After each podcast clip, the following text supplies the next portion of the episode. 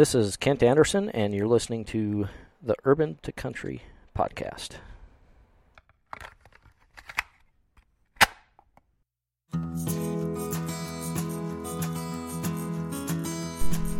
Welcome to the Urban to Country podcast, where we talk to outdoor enthusiasts about life, hunting, and how to make every day epic. Hey guys and gals, welcome back to the Urban to Country podcast. On this week's episode, I sit down with Kent Anderson. Kent is a pro staffer for Rocky Mountain Hunting Calls and is an experienced elk hunter and elk caller.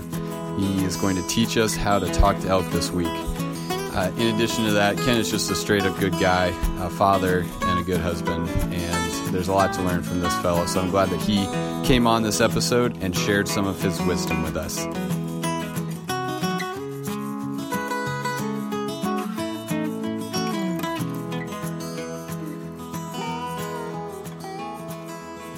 I'm here with my good friend Kent Anderson, and we're going to talk about elk hunting. I'll have Ken introduce himself since he'll probably do a better job of it than me. But Kent is an accomplished elk caller and elk hunter, and pretty much hunter in general. He's killed a lot of stuff. So, Kent, why don't you tell everybody a little bit about yourself and anything you think they might want to know? Uh, yeah, uh, my name is Kent Anderson, as he said. Um, I don't know if I go so far as an accomplished elk caller. um, I have definitely spent the last few years um, specifically trying to chase elk around. Uh, grew up in the northwest corner of South Dakota, and I started there. Um, age of 12 was when we could first hunt. Um, I actually started younger than that. I would go out with a good buddy of, of mine. Um, we'd actually get up three, four in the morning, make breakfast, and then we go shoot birds and rabbits and stuff in his tree Nice. rows. And at that time, I was maybe eight, nine years old. So we kind of thought we were big deals and getting into this whole hunting thing. Um, and as I look back on it, it's funny because I had talks with him when we were in high school. We spent a lot of times ice fishing and chasing coyotes in the winters, and kind of got to the point where we were talking. And wouldn't it be nice if this was our retirement? This is what we ended up doing. And eventually, I hope that's my goal: is I could spend my days ice fishing and and just chasing coyotes and other animals. Um, so I grew up there and graduated high school from Lemmon and eventually went to college for a little while. Um, in that time period, I I hunted a lot. Um, started out with my dad was one of my main uh, people that I would go out, and my brothers would come back in the fall and we'd hunt. And I would South Dakota is a lot different than Montana in the fact that our rifle seasons were pretty short. Essentially, had maybe three weekends to get it done. Uh, three weeks. Usually, we hunted weekends, and we did okay. Um, and then I eventually moved out to Montana. I've been out here since 2006.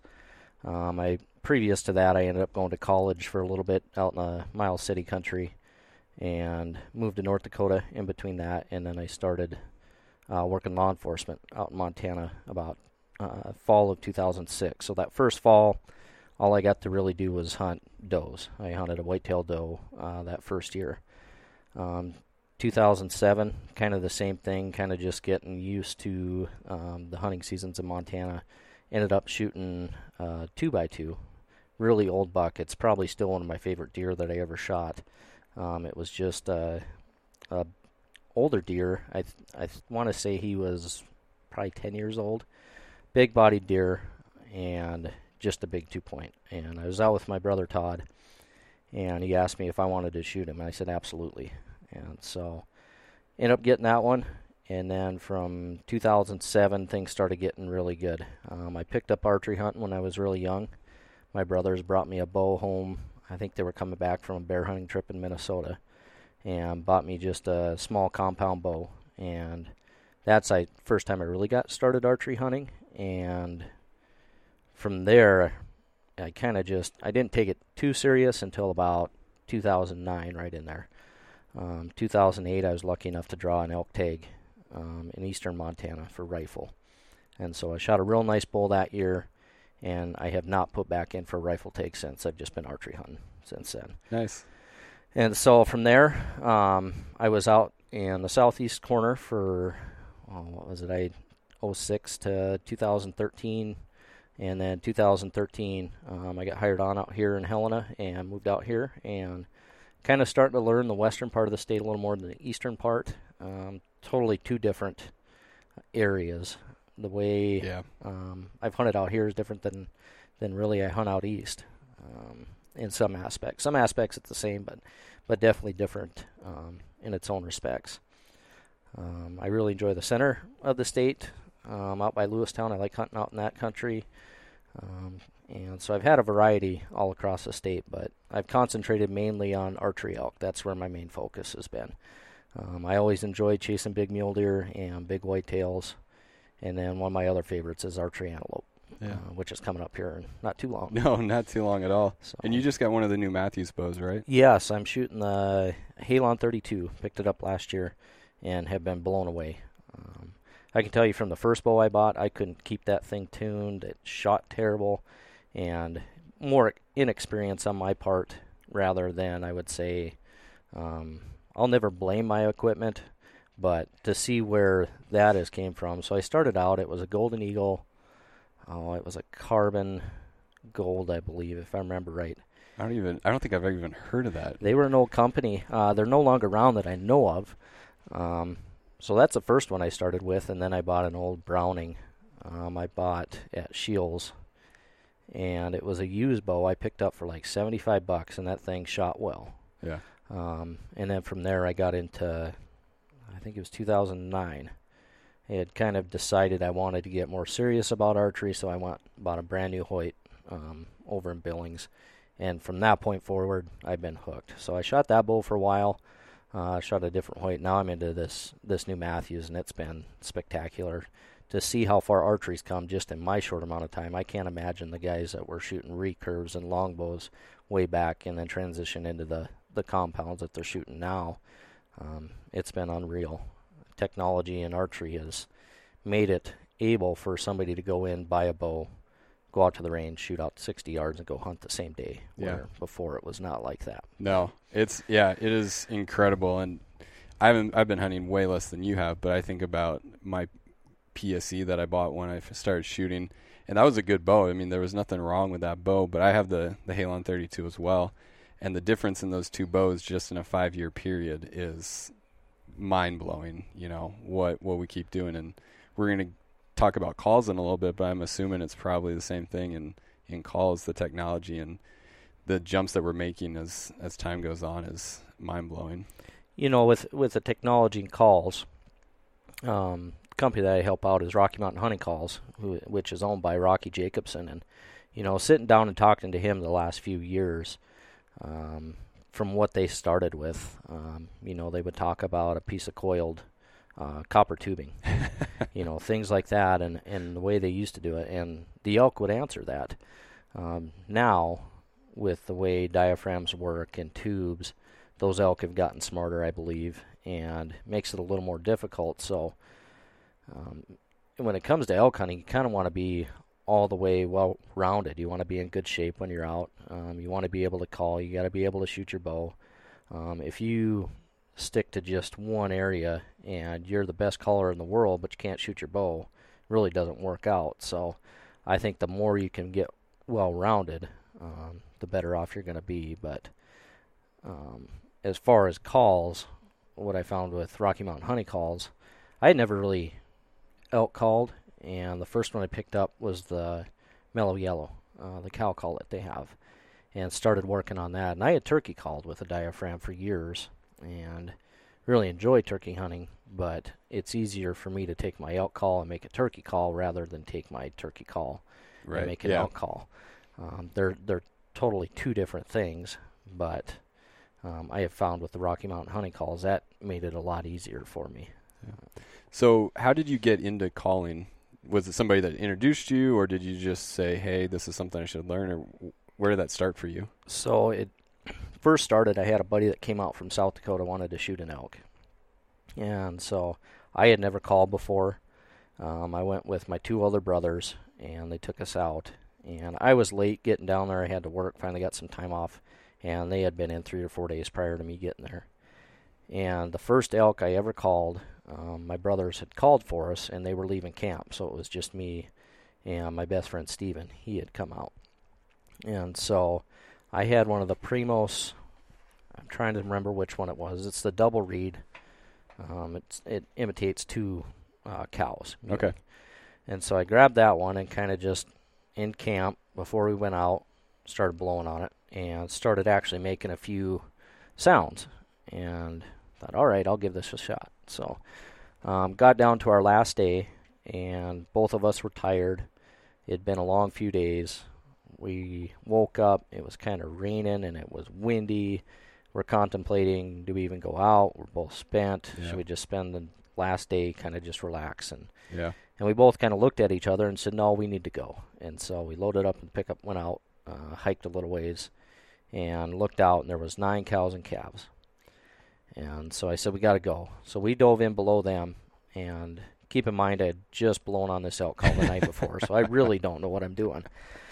And so all of a sudden, I start just making a bunch of sound with it, and pretty soon I can hear him answering. And so, not a bull with them, which we found odd. Um, but they came right in. Lead cow comes in, and he's got a shot at about 47 yards. And knowing him, he would have taken it. And so, uh, excuse me. Uh, he waited a little bit, and I, right at the same time, he was hoping I'd call. I did, and this cow came right in. He got a shot at 17 yards, and ended up hitting her a little high and back. And so this was the first elk I ever called in, and he gets a shot within 20 yards. That's it was cool. unreal, and I was hooked from that moment.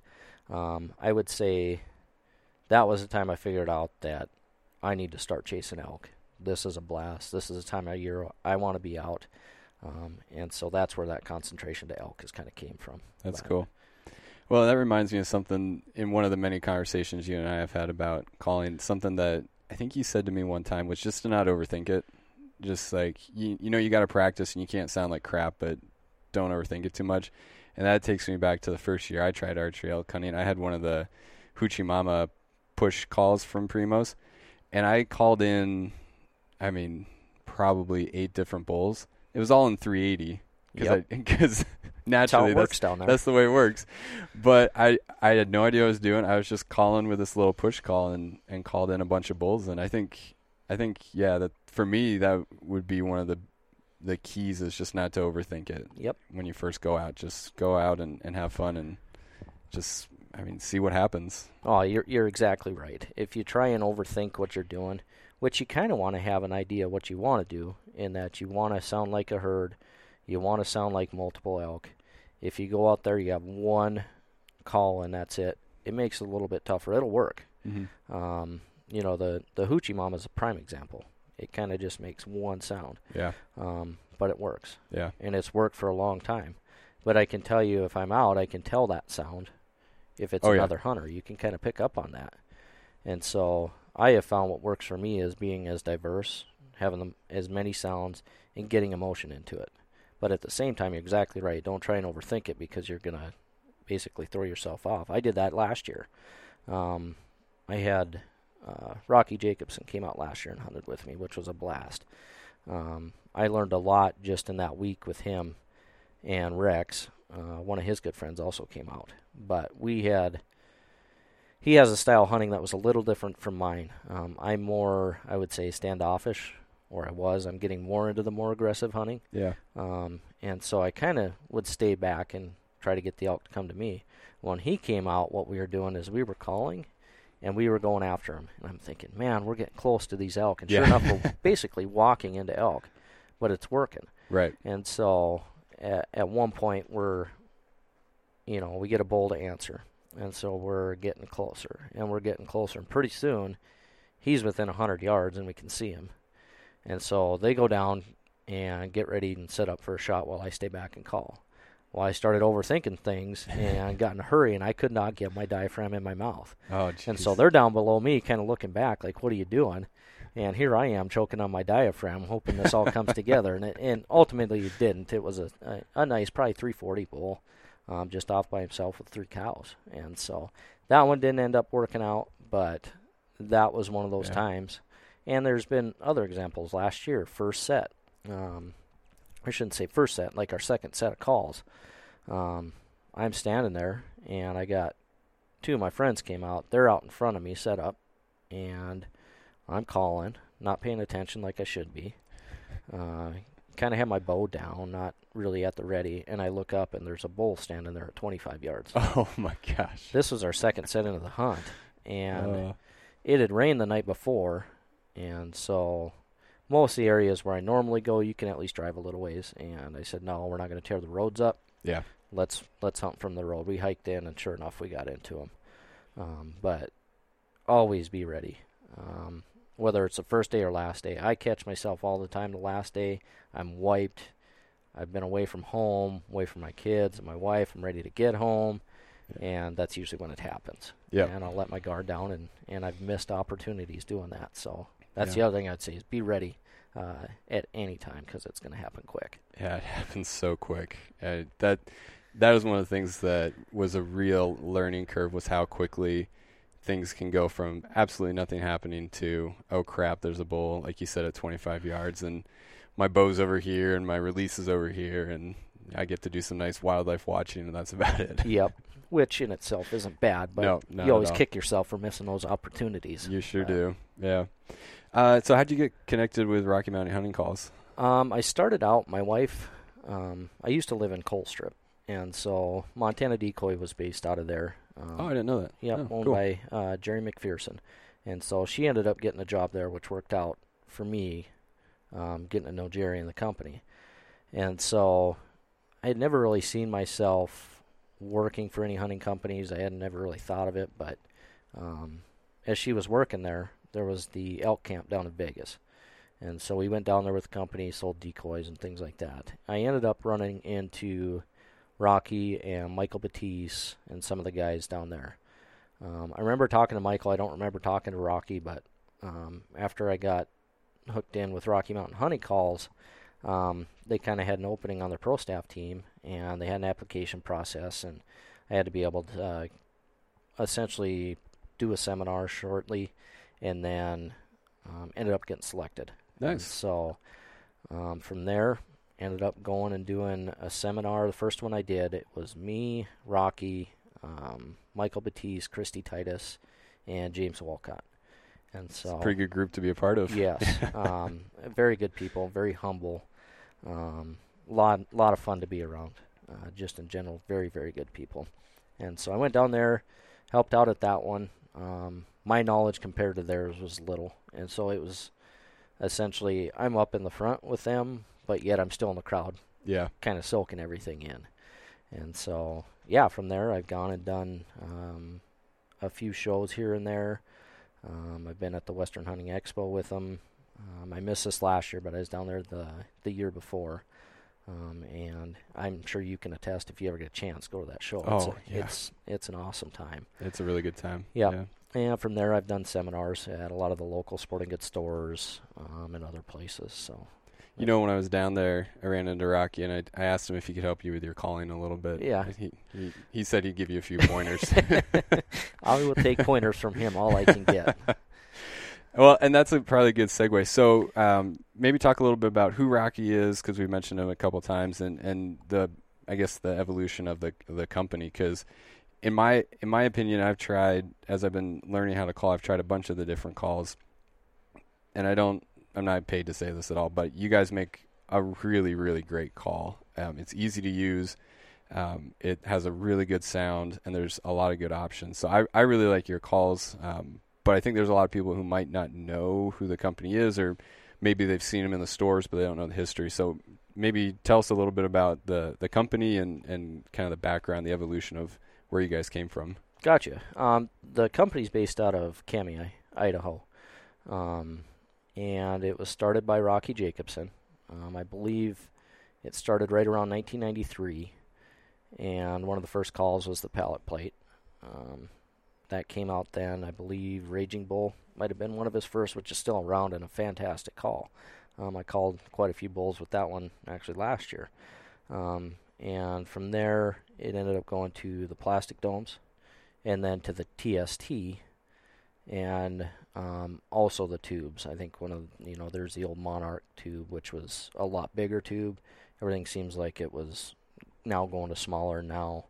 Um, between the threat and then the Wapiti Whacker that came out last year, um, he's always every time I seem to run into him, he's got something new that he's working on. The guy is an unbelievable inventor. Yeah. Um, very knowledgeable when it comes to diaphragms, how they work. Um, if you ever get a chance to just sit down and talk with him, he is a wealth of knowledge. And the thing with him is he'll take the time to work with you. Mm. He'll take, you know, if there's a group of people and just ask him, hey, I'm having trouble with this, and he can probably correct it in just a few minutes. Uh, going to shows with him, it's really fun to watch him with kids because he can get these little kids to blow on diaphragms and pick it up in no amount of time. That's cool. Um, And the so the Palate Plate, if I remember correctly, that was like a big step forward in the the evolution of diaphragm calls, because for what what was the what was the big step forward that that made possible? well, if you look at a traditional diaphragm, they're usually flat. Mhm. There's no top on them, and they go way in the back of your throat. And so a lot of guys that I'll talk to, they'll say, I have trouble because I'm always gagging on them. They're hard to blow. And those diaphragms work, you know, a flat diaphragm. With the addition of that Palate Plate, it moved that call forward and more right behind your top teeth. And it fits more comfortable. And for me, what I found, it made it easier to call on. And the other thing you'll find is um, the different sizes. You know, uh, people come up to the booth once in a while and wonder, well, what's all the colors mean? Well, all that means is there's different sizes because not everybody's palate is the same size. Right. I'm a very narrow palate, so I use a lot smaller call. The one I really started learning on and kind of fine tuning my calling was the Mini Master. That's designed for generally for youth and women. Well, I have a narrow palate, and that fit in there best, and Gotcha. kind of helped me learn how to use that latex, um, hitting those high notes coming off of them. Yeah. And then from there, I've been able to to use a lot more. The real wide frames I have trouble with; they just don't Yeah. fit me well. Yeah, and I have trouble with the wide too. I have like a, if I remember correctly, I have a pretty just standard size Mm-hmm. palate. Um, so for everybody listening, what we're talking about when we say diaphragm, there are these. Um, what's the material? I forget what it's That's- made out of. It's like a It's a tape. yeah, that it's goes like a- over it, and you can trim them down on some. I don't trim Yeah. mine down. Um, I don't want to say athletic tape, but something very similar to that. Yeah, so it's like a, a like a half circle of athletic tape, pretty similar to that, and then in the in the center of there, there's a section that's latex. Just think of like a rubber glove latex, and that's stretched real tight. And on a traditional call, um, that latex will be open, and as you blow across that, you stick in your mouth, and as you blow across that, you can make different sounds, create different pitches. Uh, what we're talking about with this Palate Plate or or dome, it looks kind of like a dome. There's a dome that goes over that latex, and uh, there can be ones that aren't split. Rocky's got a style where that dome is split, and what that does is Ken will show you here in a, a little bit is that lets you create different pitches and different tones. And for me, what I like about the Palate Plate is that it gives me consistency. Is I'm putting in the same place in my mouth every single time. And really, guys, like if you if you want to think about this, really all you're doing is you're learning to play an instrument. Just like if you learned how to play a flute in school or, or whatever musical instrument, this is really just kind of like learning how to play a, a musical instrument. So if I butchered anything, Kent, stop me. But No, you're you're spot on. Yeah. Um, a lot of what you'll find with like the the tone top or the plastic ones with the slit, what that also allows is you're going to have air going over the top, which comes across the latex. The goal when you're blowing on a diaphragm is you want to direct that air across that latex. Um, you try to keep the air out of your cheeks and just down the latex is the easiest way for me to explain it. Um, the hardest thing I found with a diaphragm starting out was making a sound. Um, and a lot of that comes down to your tongue pressure. If you can get your tongue pressure figured out um, and, and just stick a high note, you can start working on going from high to lows, which is going to be your cow calls. Um, you know, with your bowl sound, you're going to start low with a growl into a bugle. Um, you know, as far as the preference on the plastic or the metal frame, I really don't have a preference. Um, the ones that came out last year are the two that I used probably more than others. I also used the the Raging Bull, but the uh, Reaper and the Black Magic were my two go-to last year. The Reaper, I found that I like the the bugling a little bit better than a cow calling, and the black magic I really like for cow calling. So the black magic is this black guy with the like brass. Yes, Dome? it's actually a, a gold anodized Okay. frame. Um, And then is this guy the Reaper? yep, and the Okay, so- Reaper is the blue one with the gold top, Okay. and I believe it's those two and the Raging Bull are um, licensed. I can't remember which ones are through RMEF. So, okay. Um, they've also, um, you know, conservation minded, Yeah. have worked with RMEF, and some of the profits from those goes back to the RMEF. So Well, and you guys have sent us here at the Montana Wildlife Federation. You've sent us some some stuff too, and you, you're phenomenal supporters of conservation, which is another bonus. I mean, I think most hunting companies have some kind of element of conservation, but um, I found that Rocky Mountain Hunting Calls really does a good job of contributing back, which is I I mean that's a huge bonus for me when I'm looking at what to buy. Um, so for somebody starting out, what would you recommend getting started with? um, the easiest way to I could start out is find something that's going to fit you. Okay.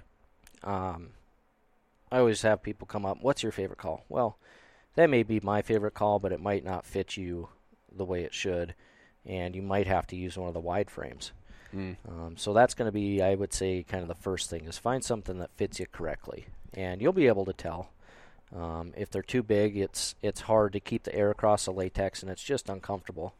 And if you have too wide a mouth and it's too small, it's just going to move around in there and not be comfortable. And so once you find that fit, and it might take, you know, four or five different diaphragms to kind of narrow that down. But I, at the same time, I like to have three or four different ones that I'll use. Right. Um, so fit is going to be number one, and then it's basically going to be putting it in your mouth and trying to make a noise. Yeah. That for me took a couple weeks just to get a noise out of it, and it's different with. I could I could call on a turkey diaphragm just fine before I started elk calling. For me to go from a turkey call to an elk call, I struggled. Um, it took me a long time to get it figured out. And so once you get that fit and you start kind of monkeying around with them and you're getting that a little bit of sound out of there, you're getting close. Yeah. Um, once you can say get to a high note, like I was talking about, and hold that, you're there. If you can hold a high note, I think you're going to get it. Um, and then it's just a matter of learning tongue pressure. So the way I like to teach people is I'll have somebody get up to a high note and just hold that, and then you just slowly take your jaw down. Don't take your tongue off the latex, just take your jaw down a little bit, and pretty soon you'll start feeling that, that lower note. Mm. And then, you know, start slow. Don't try and rush a call. Just take your time with it and do that 15, 20 times where you're hitting a high note, just slowly going down to a low note. And then you can start picking up the speed, and pretty soon you're cow calling. And like I said, uh, bugling is a little different. You're going from low to high, and so then it's just doing the opposite. Um, one of the hardest parts is doing chuckles and grunts and things like that, and I still struggle with that. Um, but if you can, if you can do that and have that as a whole system that you're running, you'll be successful at elk calling. Um, if the rut's going and the time is right, Yeah. you can honk the horn. They're probably going to come. um, but hunting public land where everybody else is, it can be tough. And hunting in wolf country, it can be tough. Um, I haven't hunted in wolf country a ton, but I know it does sometimes quiet them down. And Yeah. So yeah, that that can be just be tough all around.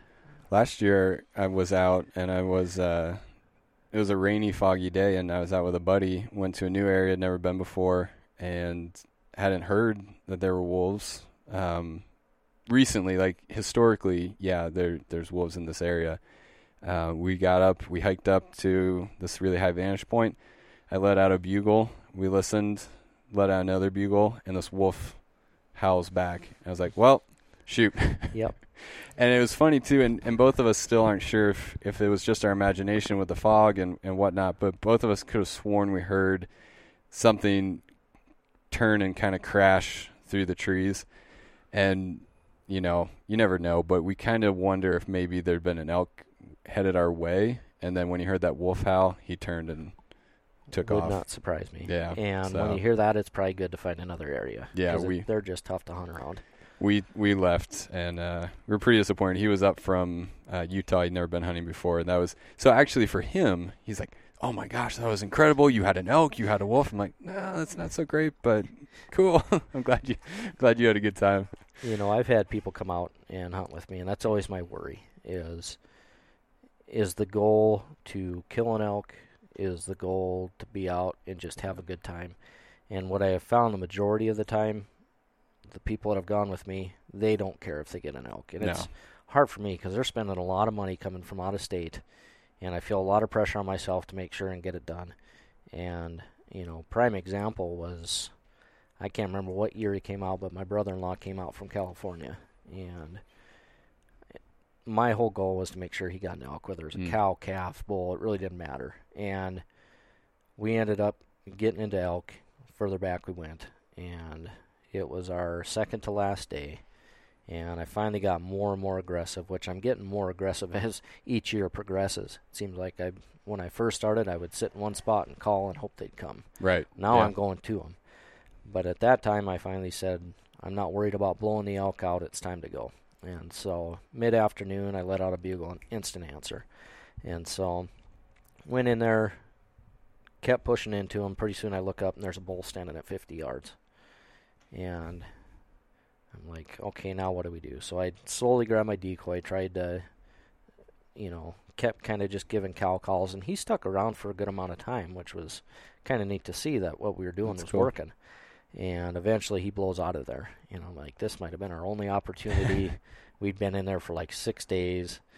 And at the end of it, he's like, that was awesome. He says, that is what I came for. And at that point, I'm like, all right, this is this is awesome. When I can get somebody to come in and that's all they want, I'm more than happy to take people out like that. That's cool. And so, it's very cool.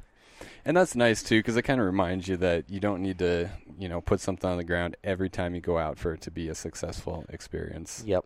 And I find that more and more every year as I'm getting more experienced. I may not feel my tag and others might not either, but it's going to be a good time regardless. Yep. And that's ultimately what it's come down for me. I don't care if I harvest anything. Um, at this point, if I got friends coming in, I'm more than happy to sit back and call. Yeah. And that's what I did last year. I think I spent 18, 18 days calling. That's all I did. And being the caller at the same time, like I said, you got to be ready because they're Yep. coming to you. Yeah. And that's the other tricky part I found is knowing where your shooter's at and being able to bring that bull to where the shooter is. Um, if you can get that nailed down, I think you've got it and you're going to be very successful. And so I'm still working on that part. What's your your mindset on that? What do you? What's your strategy? Wind is probably going to be number one. If I can get guys out in front of me where I can get that bull to come in and they have to wind them first before me. So I want that bull to come in and has to wind the shooter because I want to make sure they come in front of them, not trying to get my wind. Gotcha. So that's for me has been the biggest part. Okay. And I hear a lot of guys say, you know, hundred yards behind the the shooter. Is that for you? Is that a hard and fast rule, or are you pretty flexible with that? I'm really flexible on that. Yeah. Um, I may be 20 yards behind him. Yeah. Um, I might be 70 yards behind him. Um, last year I was across a ridge um, while they snuck in. I had a bull that would not come out of the area that he was at, and so I just stayed across the ridge and called, and he would answer back, and it allowed my shooter to go up and try and sneak in on him. Gotcha. Never was able to pull it together, so I don't have a set way, I guess. The hardest thing for me is when I'm standing back calling, I want to be able to see the shooter, and a lot of times I'll lose sight of them, and I don't have an Yeah. idea what they're doing. So that comes down to the people that you're hunting with. You need to get to know them. You need to understand. Um, when I'm calling, they know what I'm doing, and when I'm the caller, I know what the shooter is doing, what they're anticipating. Um, you kind of work in unison, and once that gets down, it starts becoming a little bit easier. Okay. Yeah, I in the limited time I've been hunting, that's what I've settled on is that having a hard and fast rule isn't very effective because every situation is different. If you're not if you're not constantly adapting, something's going to going to change that you weren't ready for. And so if you're if you're stuck in that well, I got to be 100 yards back, I got to be 50 yards back. heck, maybe you need to be like right over that guy's left shoulder calling. I mean, who who knows? Every situation calls for something different, and if you're if you're stuck in a mindset that I have to do this same thing every single time, I mean, there are guys that get it done that way, but from my perspective and in my experience, being adaptable is way more effective. It is, yep. Yeah. Uh, and there's times where I'm generally bugling. I don't do a lot of cow calling, and I think that has backfired. Not not a lot. Um, I've had more success bugling, um, but there's been times. Um, I can think of one exact example last year where I came in and cow called and I had a bull answer immediately, and I knew he was coming, and so I did what I normally would do and I bugled and it shut him down. If I would have kept cow calling, would that have brought him in? I don't know for sure. It's hard to I say. May, exactly. I may never know, um, but I try not to stick to a specific call series or do the same thing. I'll change it up. Um, we had one last year. I just did a south cow call and I bugled, and we were probably we got lucky on this bull because we we decided we are going to go in early um, after lunch. So we took a lunch break, came back in, sitting around, just you know visiting, having a good time. And it was two, three in the afternoon, and we finally got up and said, "All right, let's give it a shot." So we walked a hundred yards, cow called and bugled, and we had a bull within a minute. Came in and my buddy shot him. Oh wow. and so we weren't quite ready for that. Um, the one buddy was setting up. He hadn't even really got his bow set up yet. Jeez. And I was watching. They both sat down. I said, "All right," and I called, and he was there before we could even think. And it was kind of neat because I could see both shooters, and my buddy Matt that ended up shooting this bull. I was able to watch him the whole time. My bow was next to me, and I never even grabbed it because I watched him draw. I watched the bull come in, and this bull was aggressive. As soon as I did a location bugle, he was coming. And he answered me right away, so then I threw out kind of just a quick challenge, and he answered right back, and I threw another one right back at him, and I think Matt ended up having a 35 yard shot at him. Dang. And to watch the emotion that came from him, it took me probably 25 minutes to a half hour to calm him down. Uh, he started screaming right away, and I'm trying to whisper, tell him you need to stay calm because I Yeah. figured the bull didn't run that far. No, probably Uh, not. That bull didn't have a clue what was going on. Um, but he's he's in tears, he's crying, and he's just a wreck. He's screaming and shouting, Mm. and I'm, you know, Matt, you need to stay quiet. That bull's right there. He's going to run off, and he did. Yeah. You know, the bull ended up taking off on us. and he made a, Yeah. a pretty good shot on him. It was, it's funny watching people's reactions because after he shot the bull, I kind of came up to him. I said, "How far was it?" And he's like, "He had to have been 50 yards." And then I asked him another couple minutes later. I said, "How far was your shot?" He said, "Oh, he's probably 25, 30 yards." And so, in his his mind was running so fast, he didn't have time to think. Um, hit him far back, uh, and we ended up tracking this bull for a while. Lost blood, and that's that's my worst fear is losing blood. You lose blood on an elk, it it gets really tough. yeah. And so we finally just started gridding. And we got to a point. and my buddy Steven's down below me, and I'm like, I can smell something. He's like, Yeah, I can too. I said, Well, stay where you're at. I'm going to come to you. I come down, and I got within about 10 yards of this bull, and he picks his head up. Mm. And so he was still alive, and I just, you know, dumb me, I left my bow Yeah. to go look for him. and so at that point, I knew something was going to have to happen good in our favor because it went downhill really fast. And so he went and got Matt. He got his bow. I sat and watched the bull while they were coming up. He finally laid his head down, and he was so stoved up at that point. We gave him, you know, an hour and a half before we started to go and find him. I didn't know how good the shot was.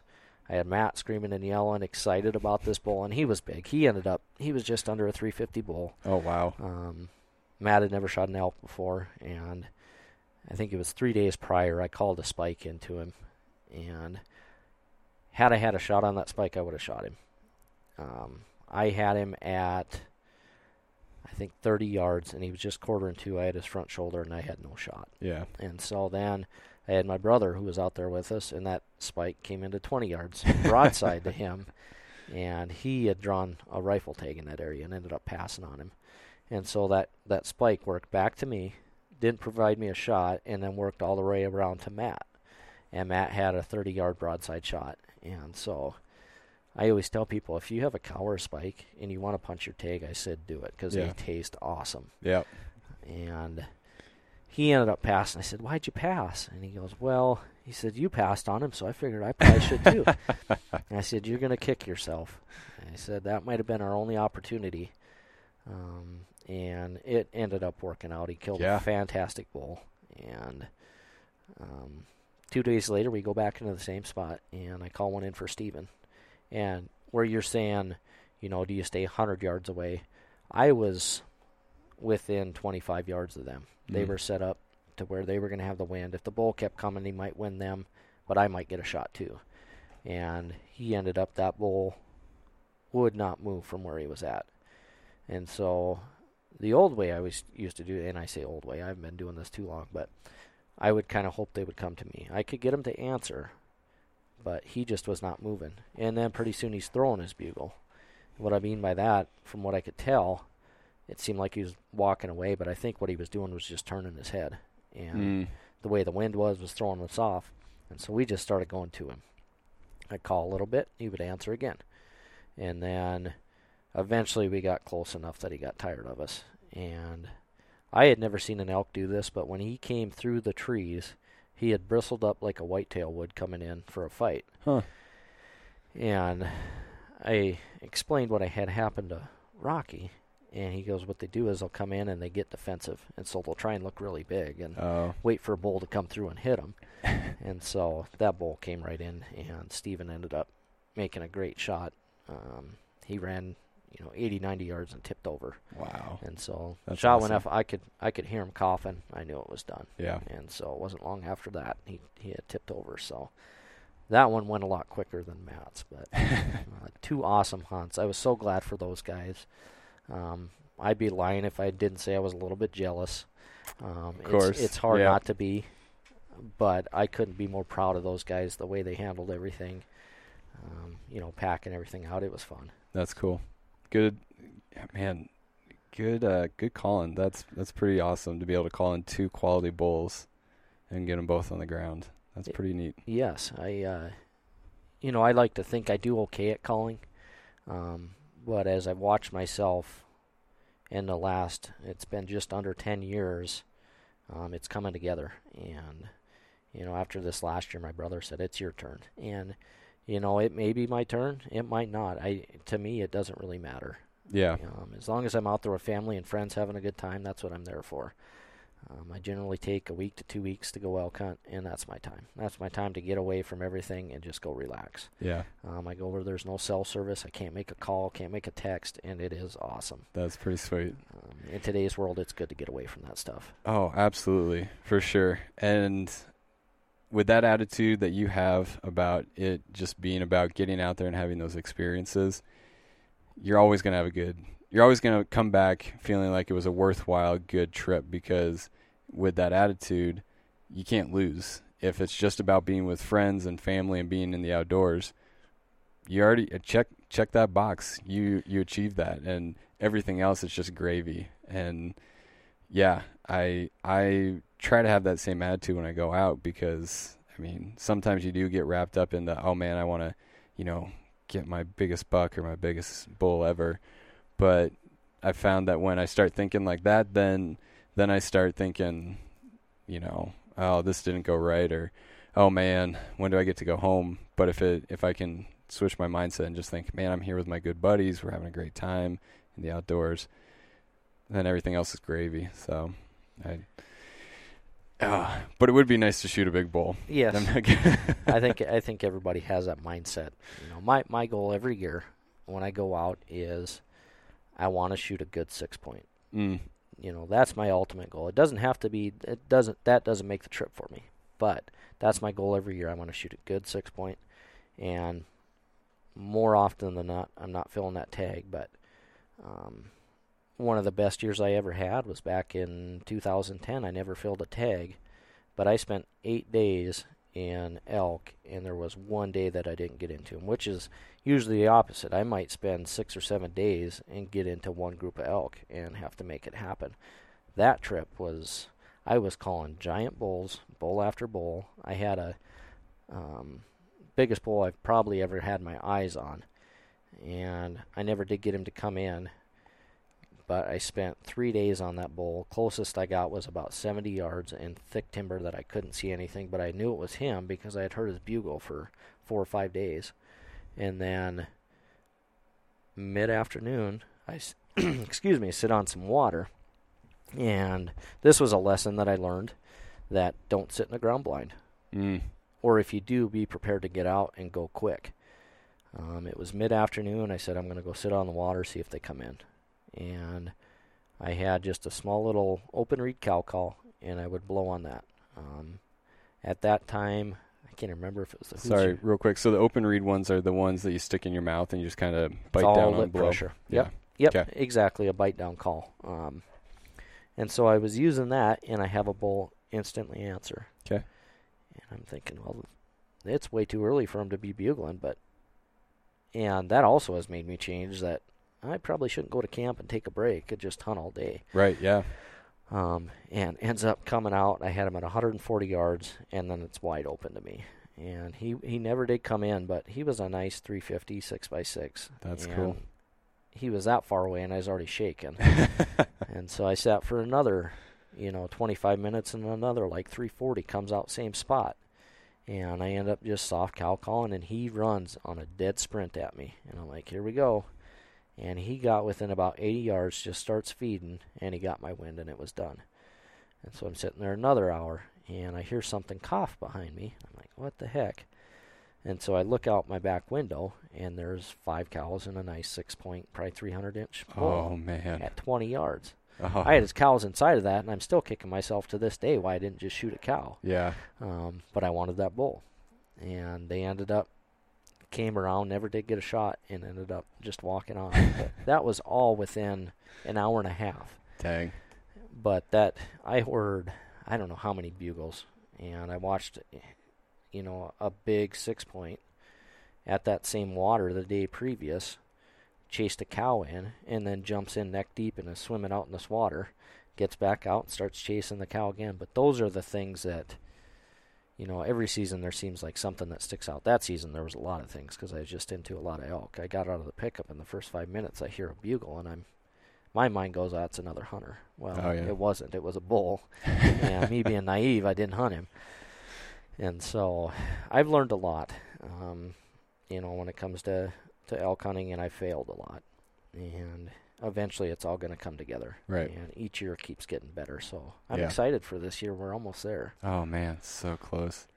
So, uh, speaking of this coming year, so I've got a elk tag that starts, uh, shoot, August eighteenth.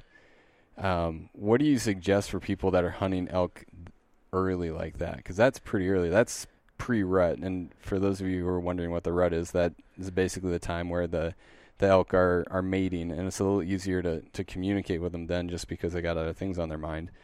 But I'm probably not going to be able to do a ton of calling like we've been talking about, just because they're not real vocal that early. What are your What are your thoughts on what my strategy should be? You know, I I could remember living out in Colstrip and, and west of town there was always elk and early on like that what I was finding is I would see these bulls coming out into the fields feeding towards evening and they were like whitetails. It was like clockwork. They were hitting the same spots all the time. Um, and so I would say that's a very good tactic. If you can get up in glass uh, where you're at and you can start patterning those bulls, pretty soon you get their pattern figured out. You go in and try and get on a trail, get them where they're coming through, and that's probably going to be more successful than calling. I've never hunted them that early, so I can't It's speak to early. experience experience on that. But um, and you said August fifteenth. August fifteenth. Yeah, Yeah. it's it's going to be tough. Then uh, it's going to be hot. Yeah, You know that's one of the big downfalls is the heat. Um, yeah. And I've got some some friends sending me some uh, waypoints where where wallows are at. So that's, going to be huge. another. Yep, water's going to be huge. I would attribute it to maybe hunting them like antelope. You know, Yeah. hitting those water holes, sitting on water, um, and waiting. And wallows are going to be huge. They're going to be bathing in that stuff, and Yeah. that's that's a prime time to get in on them. Any?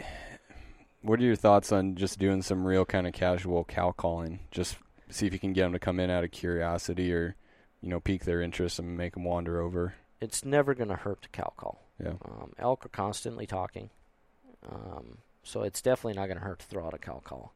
You might have, not that the bulls are looking for cows yet, but you may have some come wondering, you know, what are they doing over here, or Yeah. come looking and and I use that a lot of times when I'm quote unquote cow hunting. Um, you know, I've had people ask, well, how do I hunt cows? And that's what I do. I basically cow call. I, you know, kind of act like a lost cow, making quite a bit of sound. Um, and I've had good luck on cows that way. Now, with your bulls not necessarily looking for cows yet, it may be good too, though, Yeah. to be in on those water holes Yeah. and just a cow call now and again. And they may start bugling early too. The Yeah. rut seems to be off these last couple years, where it's been seems like it's late, but then it's early. You know, guys are having success of opening weekend in Montana, and later on it just it's been weird. Tries up. Yeah.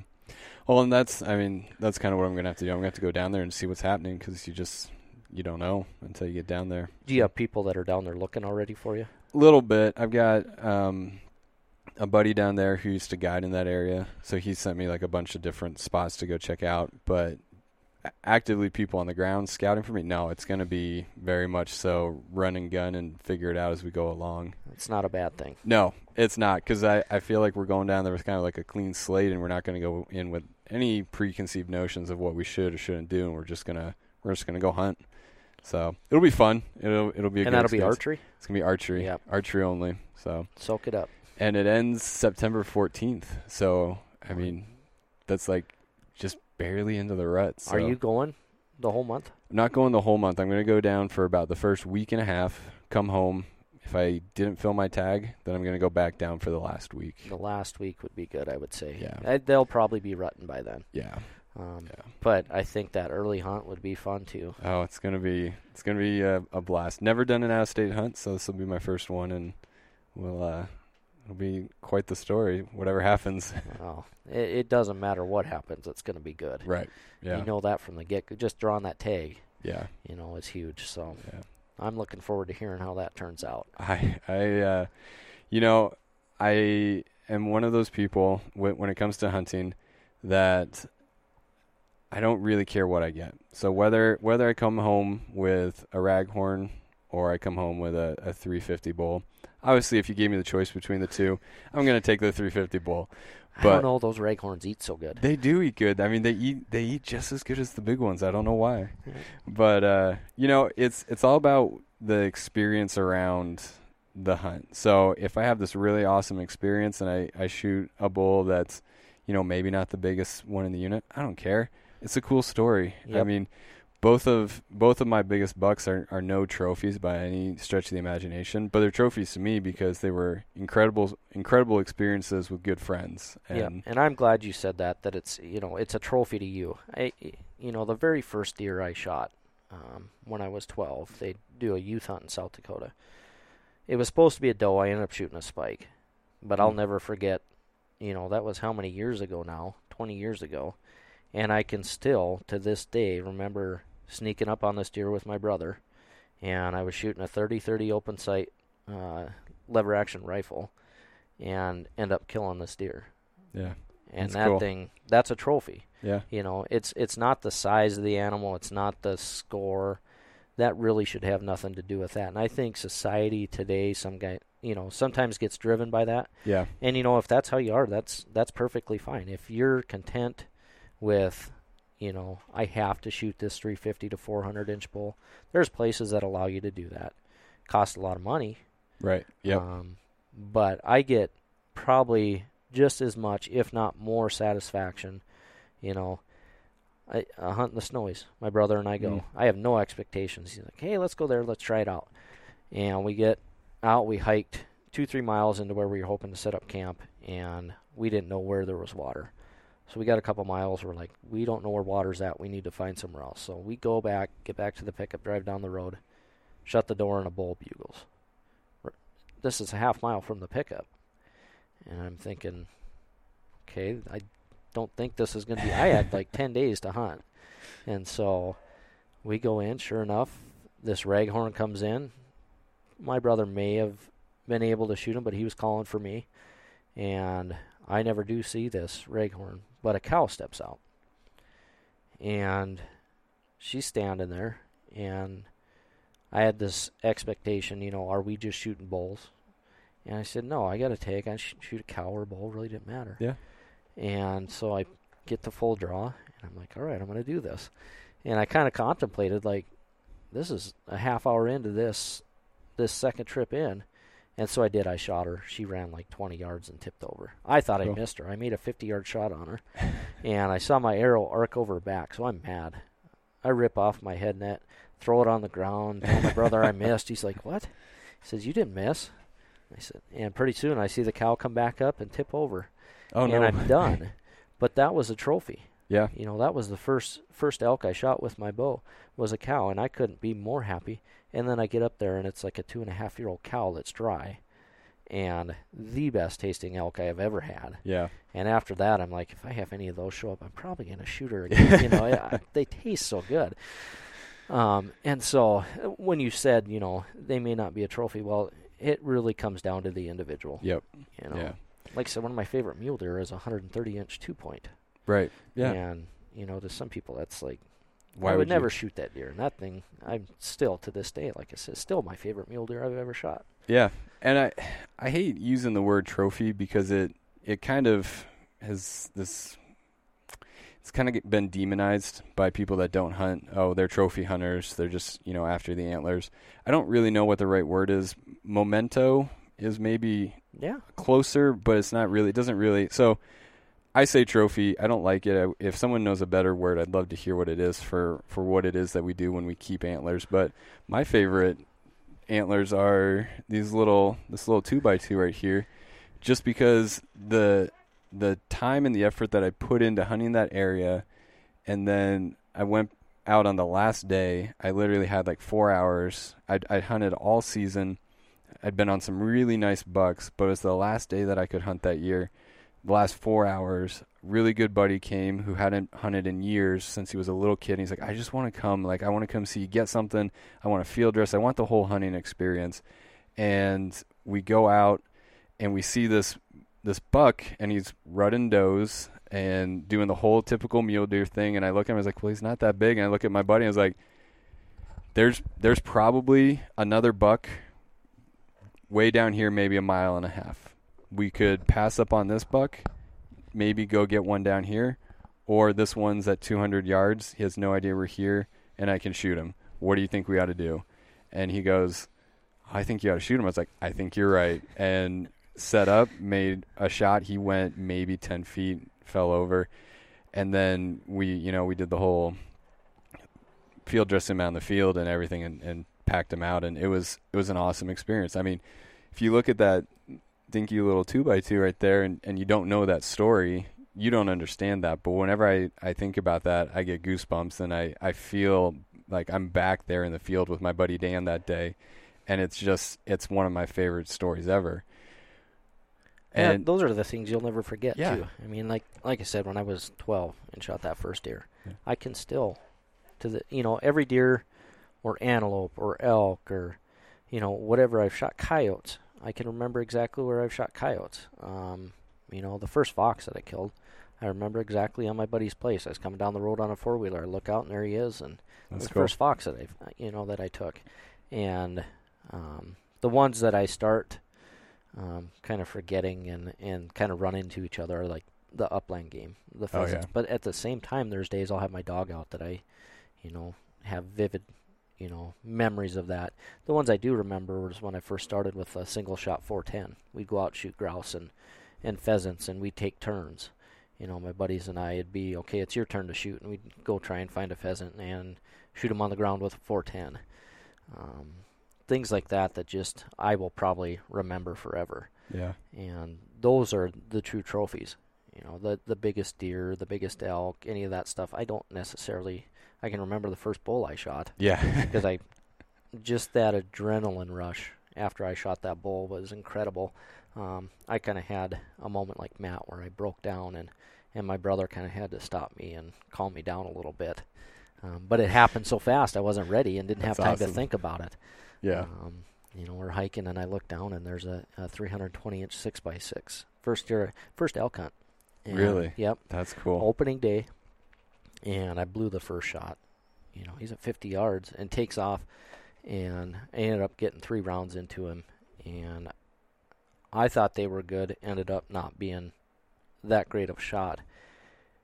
And so from there, I went from the highest of highs, thinking I just shot my first bull. And this bull was unique in the fact that I had my nephew there and my dad, That's and cool. they were out just for the elk hunt. And that bull fed by them at 30 yards Very cool. and bugled in their face, and they got to just watch that bull. I end up coming across him, end up shooting him. I shot him Sunday. It was a little after 11, and I didn't find that bull until Tuesday. By the time I got to him, there was nothing left. The Oh, coyotes had been on him. Um, but in my mind, I had filled my tag. I was done. I wasn't going to shoot any other elk. Um, it, it was a good rifle tag and that there's a lot of uh, good bulls killed in that area.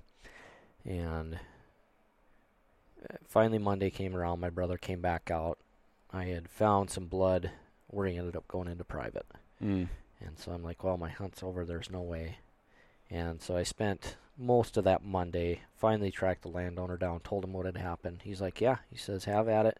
If you need to drive in there, you know, go get him. I don't want to dr- be on horseback and find him. Right. Yeah. And so I said, well, I'm not going to drive on your place. I said, I'll hike in and, and see if I can find him. And we got in there uh, Monday night. I'm spent. I've been spent the last couple days just hiking, trying to exhausting. find. Yes, you know, my mind was spent. I'm tired.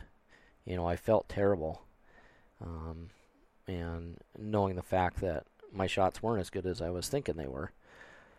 And finally Tuesday morning rolls around and I can hear magpies and coyotes and Oh. I'm like, "God, it might be him and I popped a hill sure enough. I was a hundred yards from him the night before, but it got dark on us, we couldn't see him. Yeah. And so I ended up punching that tag, came out with the head no meat. But that's one I will never forget either.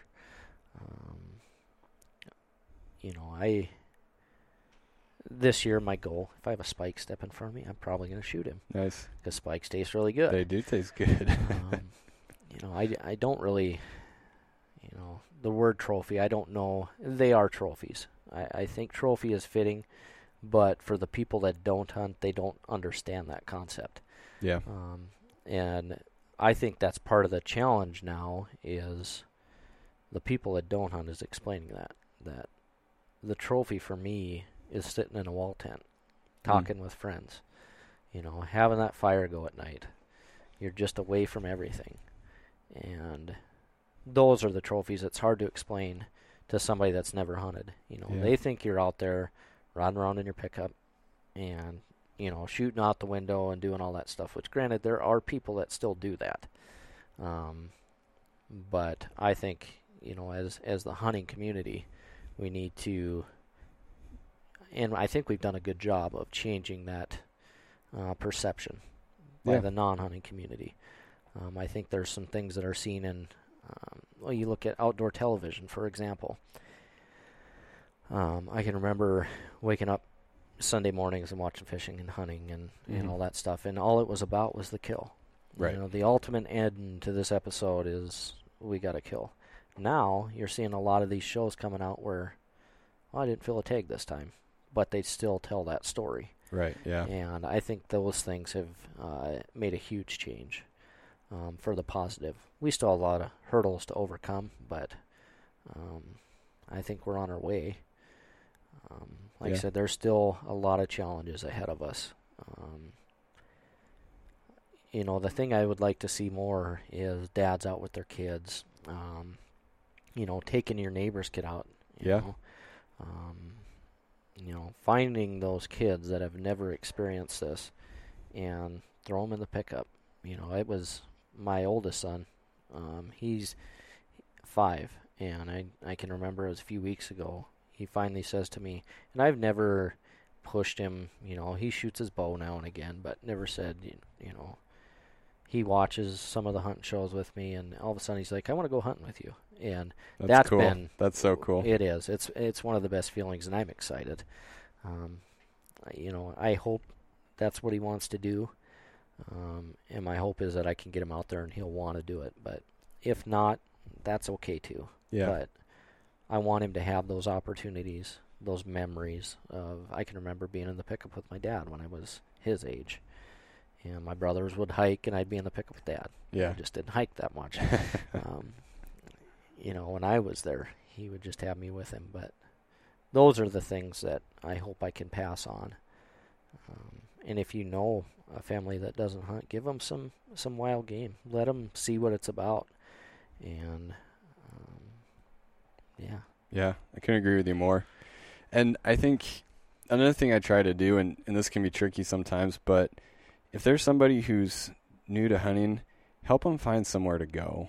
I mean, you don't you don't have to give them your prime spot, or or you know, if there's an area that you feel you know really attached to, you don't have to you don't have to give them your you know your honey hole, but you know, we've all hunted enough that we can say, yeah, like here's this area over here, like go check that out. You know, there's a good chance that you'll run into some elk, and and that's something I I try to do is if there's somebody who's new to hunting, um, there's a couple spots that I've hunted in the past. I know elk are in the area, and it's it's an area that I don't care. I don't have any personal special connection to, and I I you know I'll send you know new hunters there and say, hey, go give this a shot.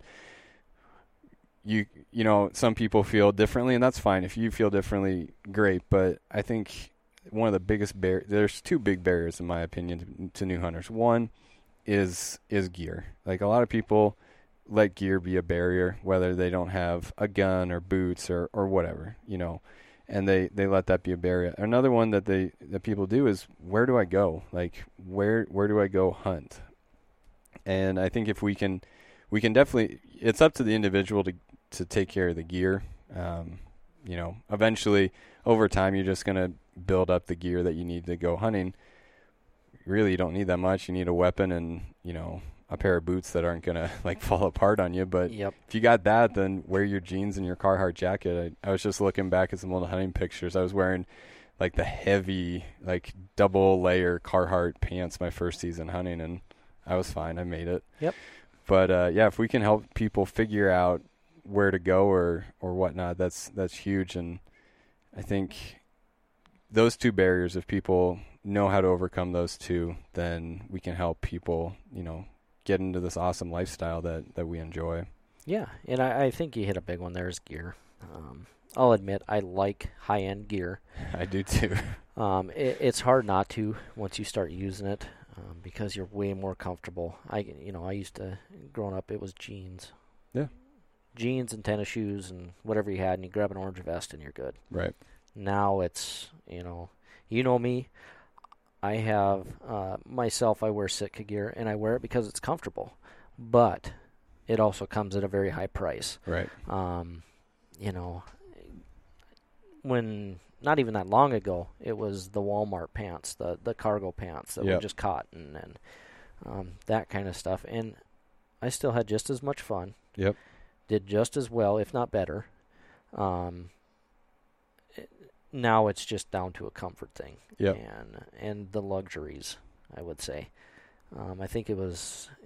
I might be wrong on this, but I think it was Ty Stubblefield was going back to the old uh, black and red plaid Yeah, jeans and hunting. I've and seen him hunting that, that. that's awesome. Yeah. You know, it, and realistically, you look at the way they used to do it. That's what they did. I Yeah. mean, and now we do this as a privilege. Where when my dad was little, they used to hunt to eat, right. and not that we right, not that we don't do it to eat now, but sometimes that's all you could put in your freezer Yeah. and you had to survive on that. And they used to use 22s. My Yeah. my dad would talk about my grandpa how many deer he had shot with a 22.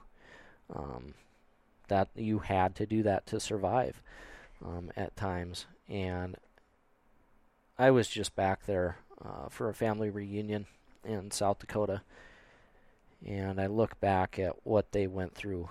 Um, you know, way obviously before my time back in the 50s and 60s. And a little background my, my grandfather took over the ranch at the age of 14. Wow. His dad passed away. They uh, homesteaded about 20 miles south of town, which the town I grew up in is only about 1,200 people. Jeez. And so- a tiny town. There's, you know, not a whole lot out there. um, and that's kind of the big area out there for some of the smaller communities around it. And so, you look back then, he he left school after seventh grade, and basically became an adult. And so, listening to some of those old stories makes me really appreciate what they went through um, to what we have today, where now I've got a computer in my pocket at all times. Yeah. You know, it, even growing up as a as a kid, I can remember being dropped off at the lake by my parents, and I would fish all day. And when they get off work, they come pick me up, and I go home. This I little nine, ten years old. You do that nowadays, you know. Get people- CPS called on e- you. Exactly, and it, and that's not that long ago. No. But I think maybe just to wrap up the gear discussion, um, I think if you're buying gear to make your hunt more enjoyable and extend your time in the woods, then that's kudos to you because in my opinion you're you're doing it for the right reasons. It's when you start buying gear for for ego and for status or because you think that the gear is going to make you a better hunter. Maybe reevaluate why you're doing that because like you said it's we- we're doing this because it's something that we that we enjoy now. It's not a necessity. Um, it is it is something that's deep within each of our souls. I feel like it, it you know it's a um, it's part of who we are. But we can go to the store. We can buy all the food we we need now. Most of us choose to do this because we feel like um, we can provide you know healthier healthier meat, you know more humanely sourced meat. But um, when when you start to let your ego get into these decisions that you're making, man, that's that's a dangerous place to be in. And I think personally, just me personally, I think you need to check your ego at the door as a hunter. It shouldn't it should never be about ego. So if you're buying gear based on ego, reevaluate that. Um, but I love that story about your your your hometown and growing up. That's really cool. Yeah, you know, it it was unique. I would say, um, definitely would not be for everybody. Um, but I can remember being little, and we'd take my buddy's. His grandfather had an old '69 Chevy, and we'd drive that around his place and hunt in. That's And, cool. You know, granted that was before we had driver's licenses or anything like Yeah, that, but um, but those are things that I will never forget and cherish. Uh, will cherish that forever. Kind of helped me become who I am and and where I came from. And you know, when you're you're talking about that gear stuff, and and when that becomes a deciding factor, you're exactly right. You need to stop and remember why we do this. If I had to go back and I didn't have all the luxurious gear and the nice things and that stuff, it's not going to make a difference. I'm going out either way. yeah. Um, as long as I can still get tags and I've got equipment that'll work, I'm going. It Yep. doesn't matter. Um, and I think that's a good thing to to remember because I think it's easy to get caught up with social media these days, with seeing um, people posting um, all their stuff, and I, I'm one of them. I love my gear, and I talk about gear and the stuff I use, um, but I don't want somebody that's new to look at that and think I have to have that stuff to be successful. Right. You know, Yeah. because that's not the case.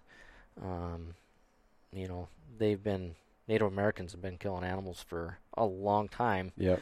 With stone points, Yeah. and there's part of me um, I want to do more with my compound yet, but there's part of me that wants to go back and do a self bow and make my own arrows and knap my own broadheads and do that stuff and go way back to it and just show that it can be done. Yeah. you That'd be cool. Yep. I don't know that I'll ever do that, but um, that's something I have um, also thought of. Um, one of my next ventures is probably going to be buying a recurve and slowing down and limiting myself even further. And it's funny because I've talked to my friends and that do a lot of rifle hunting. They're like, "Well, why do you archery hunt? It makes it that much harder." Well, that's part of it. I don't Yeah. archery hunt to see how far I can shoot. I archery hunt to see how close I can get Right. um, and that's always been my main focus. And and it's incredible how close once you start taking the time and slowing down, how close you can get. Yeah. Um, and that's the fun part about it. Oh, it's so fun. Yeah. Well, and this is probably a good segue. Why don't you show us how to use some of these calls and talk a little bit about the calls that you use to get close to these animals? Yes. Um, the one I'll start with first, I'll do the. This is the Black Magic. Um, it's got, like I said, the anodized gold frame on it. It's got black tape. Uh, the ones you're going to see in the stores now, I believe they're stamping with the Rocky Mountain Hunting logos. Yep. Um, I don't have any of those on hand, but um, I really like this one just for cow calling. Um, it's got a nice soft cow call, um, but it also bugles really nice too.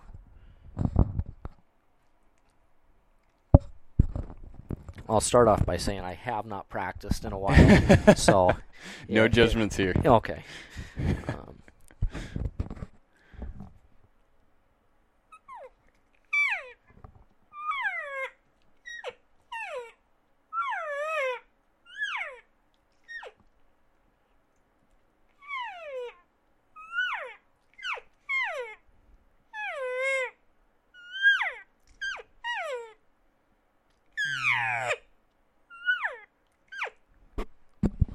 So if you're calling like that, what I mean, a lot of these people that listen don't hunt. So if you're doing that, what are you essentially doing? So a lot of that that I just did there is kind of just your general cow calf, uh, cow calf herd talk, and so it's just them kind of communicating. You know, hey, where are you at? Just keeping track of each other. Um, I don't have a set like what I did there. I just kind of start calling. I Yeah. don't don't ever have. You want to kind of have in mind what story are you going to tell, um, and that's a good way to look at uh, calling in general. Is what do I want to sound like? Do I want to sound like just a herd of cows? Do I want to be just one single cow that's trying to look for some other cows? Do I want to be that dominant bull that's, you know, going to run everything out? And so you do, as much as I say I don't really have a plan, I kind of do. Sure. Yeah. Um, and so, yeah, that's just in general, just some kind of cow calf. And then I threw, you know, what they call the estrus buzz in there.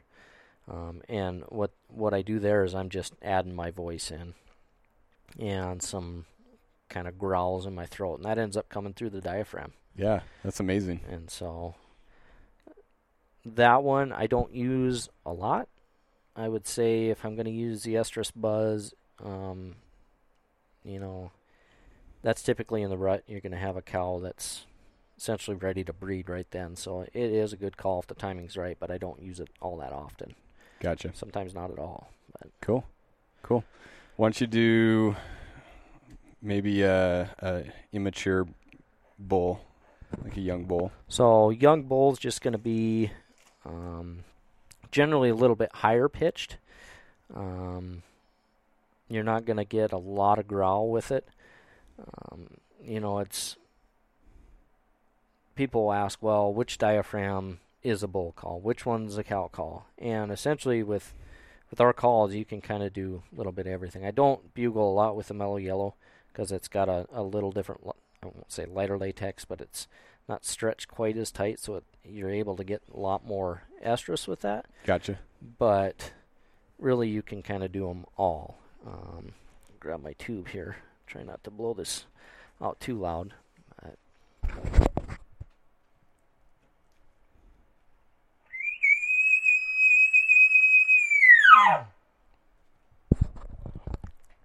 And so it's kind of just a, a little bit higher pitch on that, I would say, on a on a younger bull.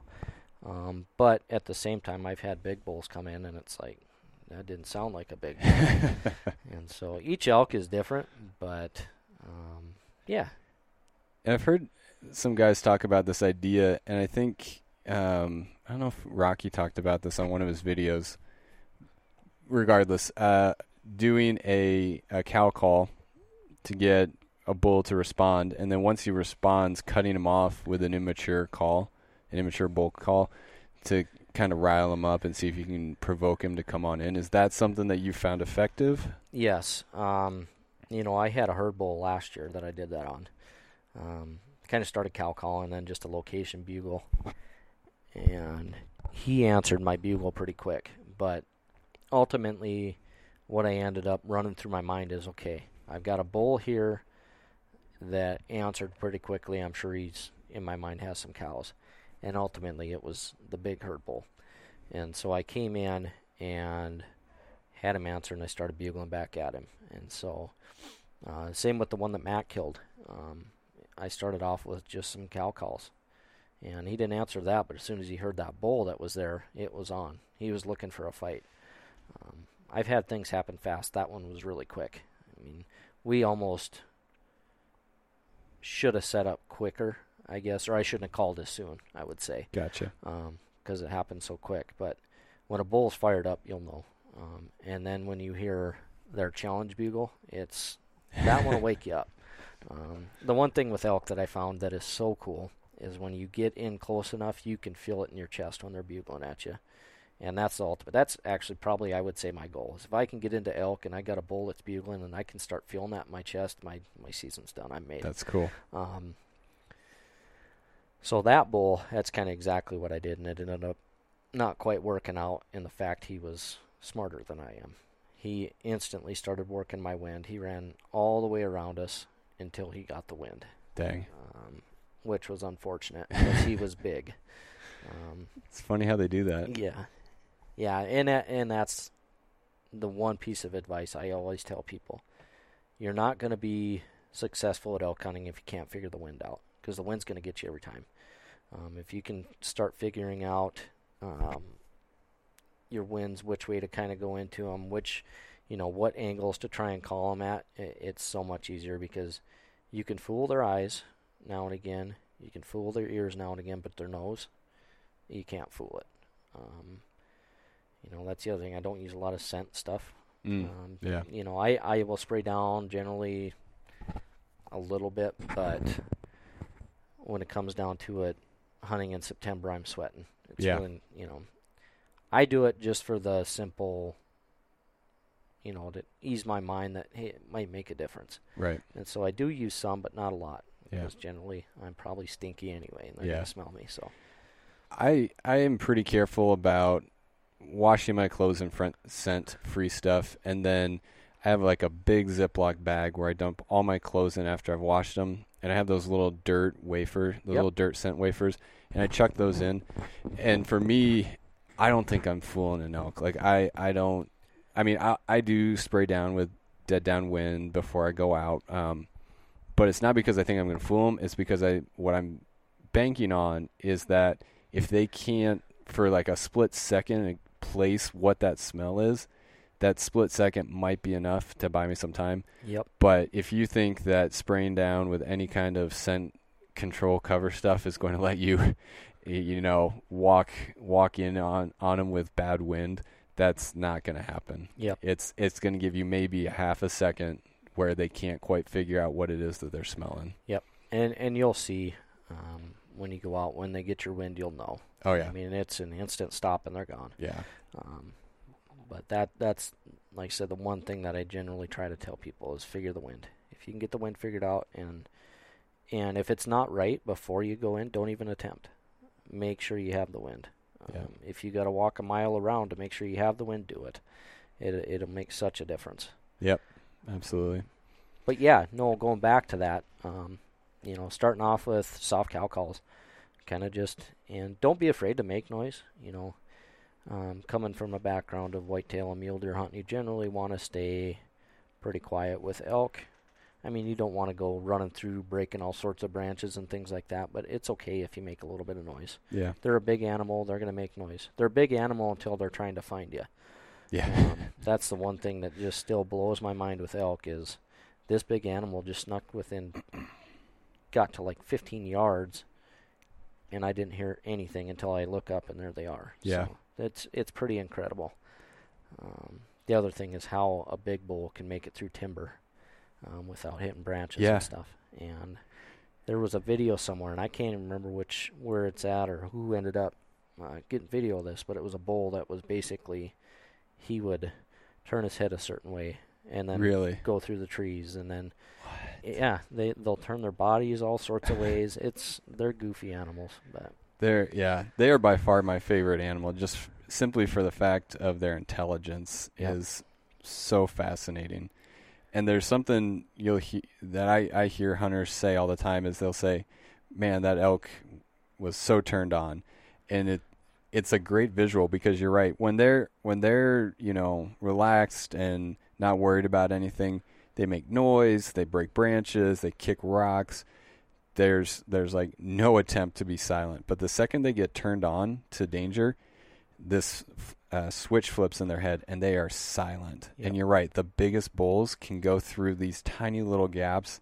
We were chasing a bull uh, the first week of last archery season, and we we were going at a snail's pace through the trees because they were so it was so thick. It was all this new growth and we were like basically on our hands and knees trying to crawl underneath the branches to you know at least be somewhat quiet. And we were making so much noise.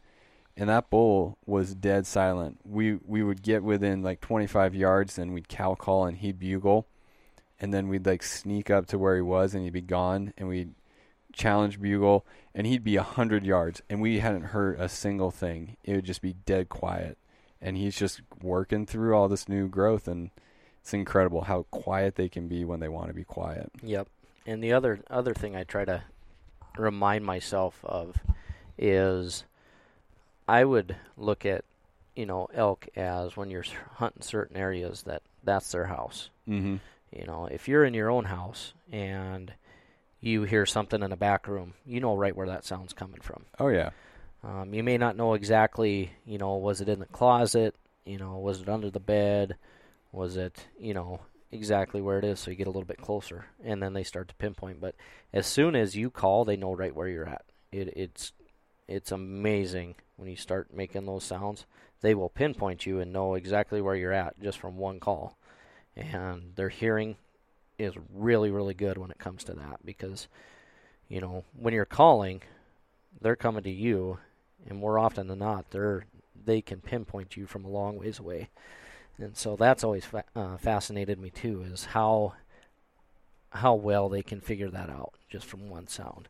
yeah Um, that's cool Yep. do you want to do any other calls real quick um, yeah. Um, anything that you're looking for or want to Uh, hear specifically? your magic call to bring in the elk of course well, you know, the one I use more more often than others is just a simple, you know, two, three, one note location bugle. Um, it's non-aggressive. It's basically, hey, where are you at? And so my purpose of this one is I'm just trying to find out where they're at. right Um, and then the other thing I will do is if I get a bull located, I usually mimic.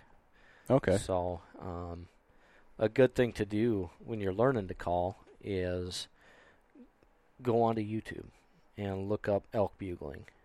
Hear that sound and try and mimic. And there's times I'll record myself, and so I'll have a bull that's playing on, you know, the computer or whatever, and then I'll record myself and see try to get as accurate and realistic as you can as that sound you're hearing. gotcha Um, but just starting out, I I will generally come in an area. Sometimes I don't cow call right away, and I'm just bugling, nice and it's just, hey, where you at?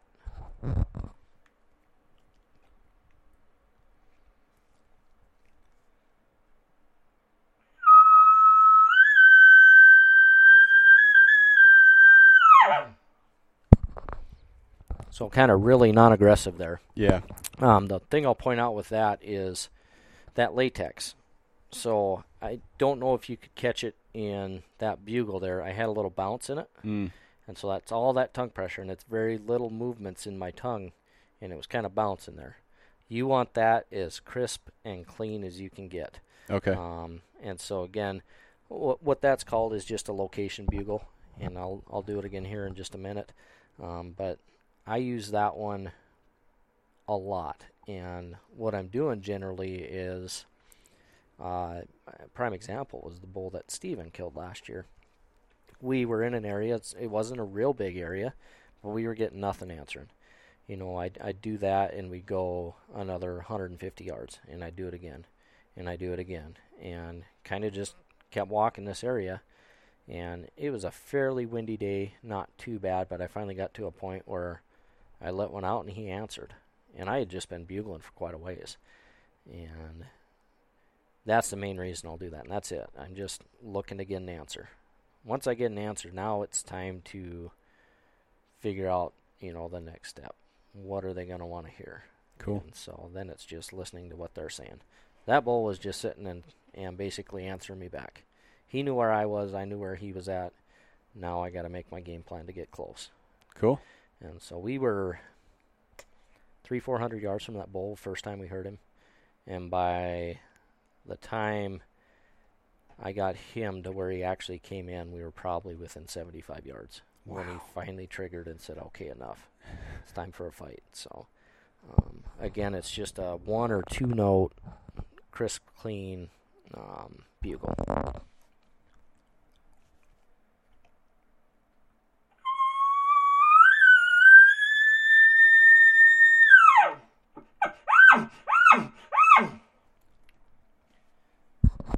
And so every now and again, I'll add in a chuckle like that hmm just change it up a little bit. Like you said, you don't want just one one call, and so um, you can also growl at the beginning. Um, what that is is I'll just use my voice, and it adds a little different sound coming across that latex. Um, it's just "Whoa, whoa," and I'm basically just growling with my throat a little bit with that diaphragm in.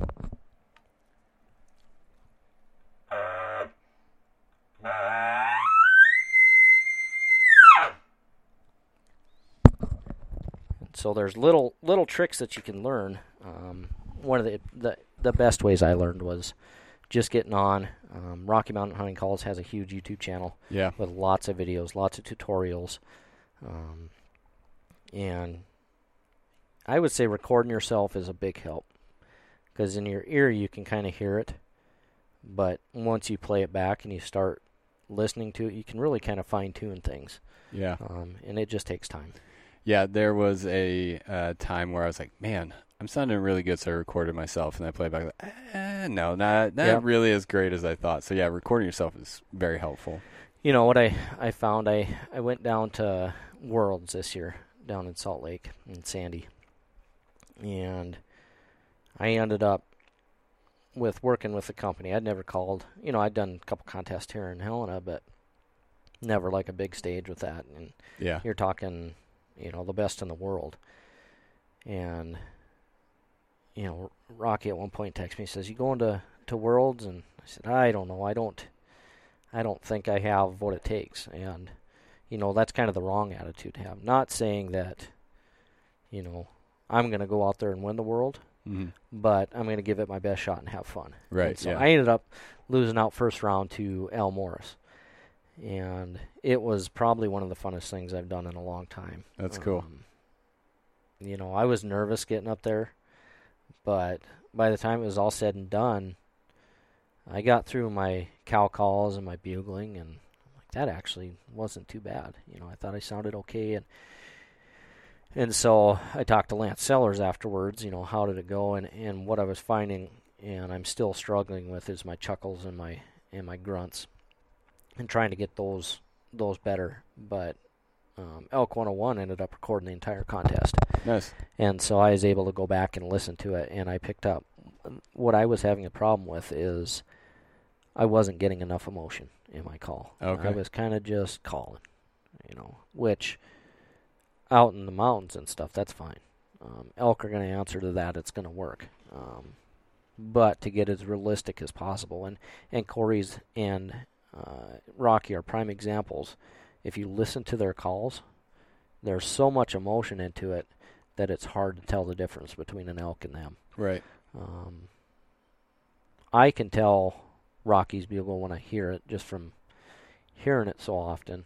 Um, I usually have a good idea. So, like when he was out last year, if he bugled, I kind of knew it was him. And Yeah. but man, it sounds good. Um, they do such a good job, and you know that's lots and lots of experience. Um, and so getting to talk to, you know, I talk a lot about Rocky, but um, he's mentored me in many ways as far as out calling and and made me a better caller. That I'm very appreciative of that. Um, and a lot of the guys on the team, there are some excellent callers out there. I can tell you the youth division at Worlds blew me away. Yeah. Um, there's some kids coming up that are unbelievably good callers. Oh, that's so good to hear. Yep. Yep. Some that uh, I can't remember the kid's name, but he had called in a contest I think the week before, and he had it down. It it it was it was impressive. So that that was fun to watch. And then you watch the Pee Wee division, the, the little little kids, and that is a blast. Um, they do that every year.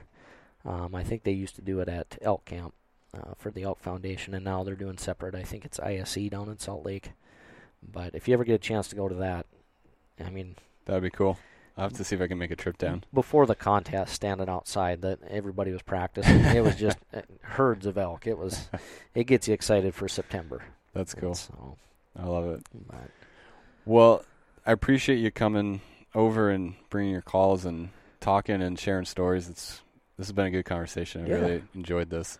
I always ask people um, a few questions at the end just to kind of wrap it up. So I'm gonna fire these off at you, and there's no right or wrong answer to these. Uh, what's your favorite piece of gear? If you had to share one, what would it be? oh, you got to limit it to one. One piece of gear. Um, I would say the, I don't know if I'd call it favorite. I'd say one of the most important, um, is my boots. Mm. Um, if you're going to invest in something, spend some money on a good pair of boots. And the reason I say that is, is if your feet are done, you're done. Yep. Um, so if you can keep your feet comfortable, um, you can go so much further. Um, and it doesn't mean you have to go spend four or five hundred bucks on a pair of boots, but at least invest some money in them. Yeah. Um, and it'll make a huge difference. And you've been using the Crispis?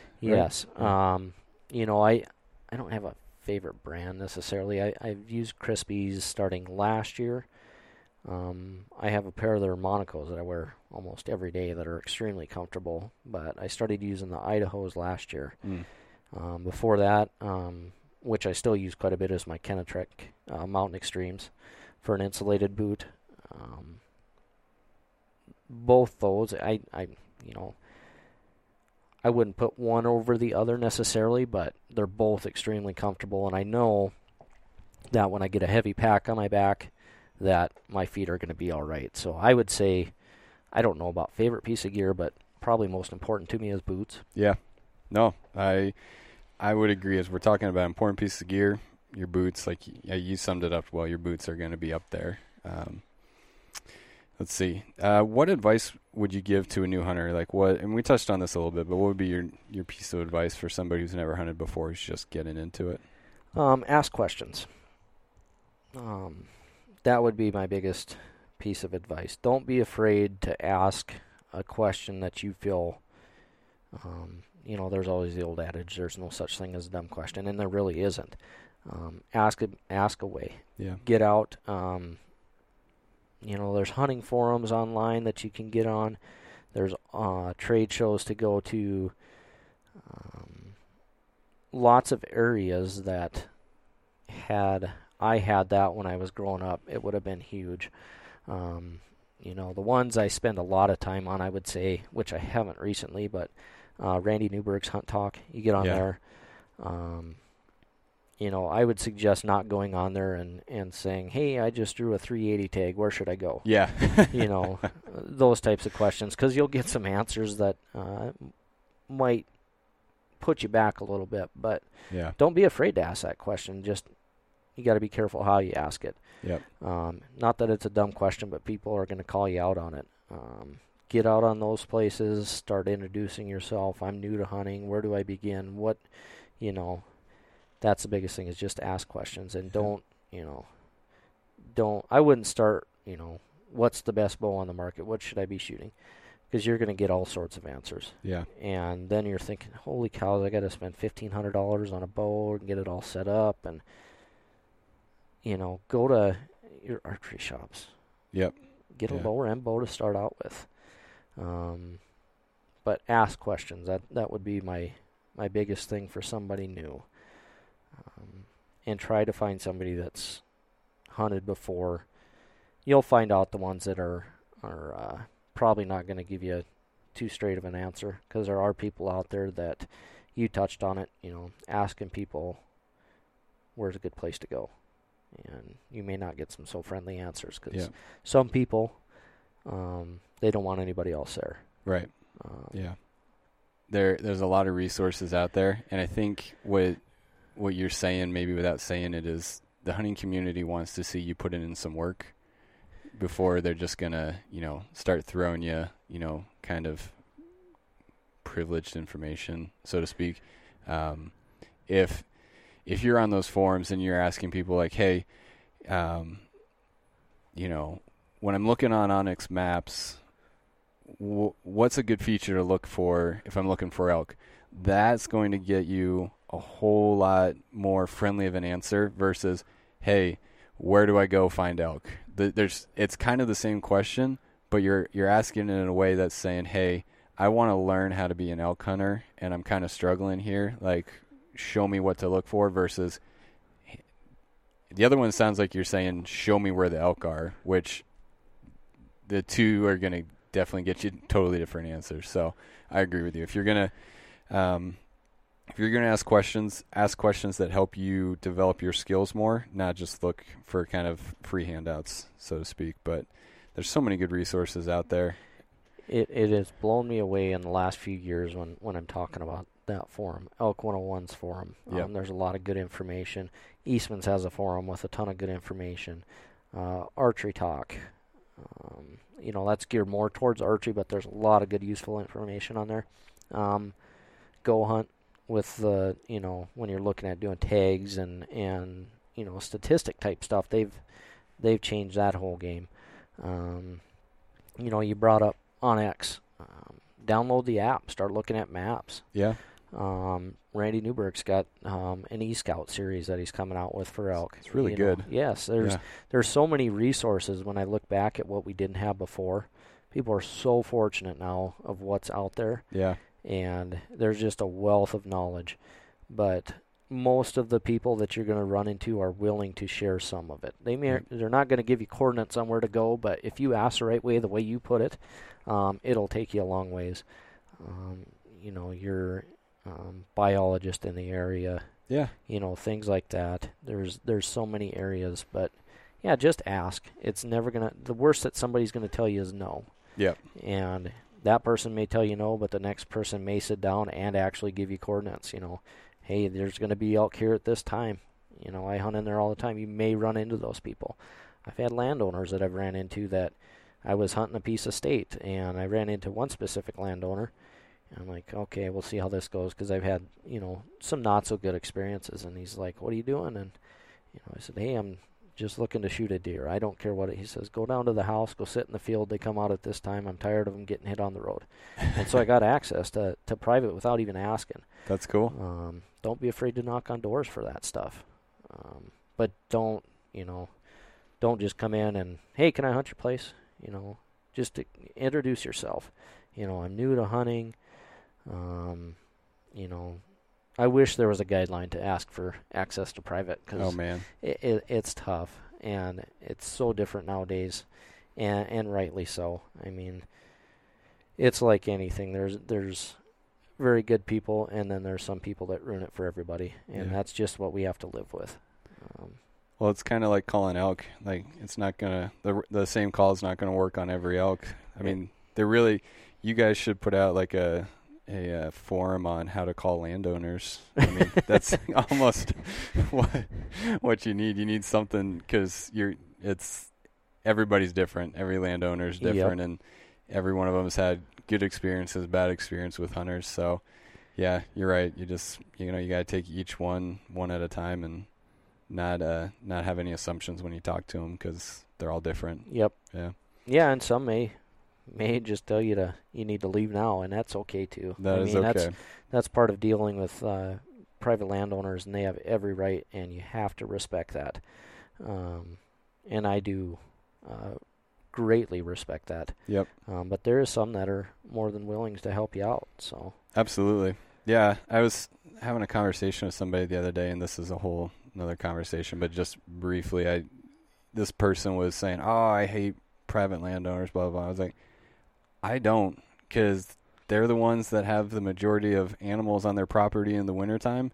you know they're they're providing habitat that we need for healthy herds, and um, you know most of them don't want those animals on their land any more than than we do. We they want them back on the public just as much as we do. So yeah, I don't I don't have a problem. And I don't think the guy quite got what I was getting at, but yeah, I you know just from doing my job, I I've come to greatly appreciate you know the landowners that we have in in our state.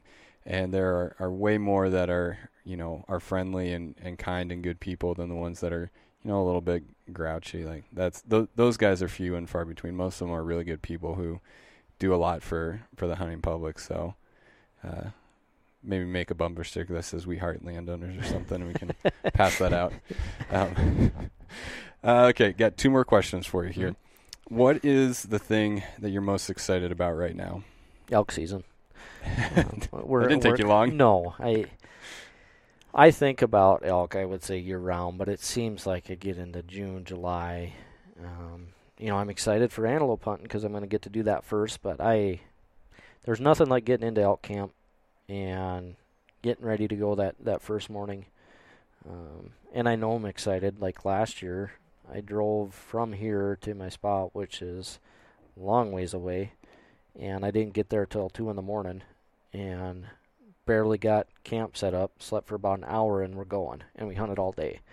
Um, not many things will drive me to do that.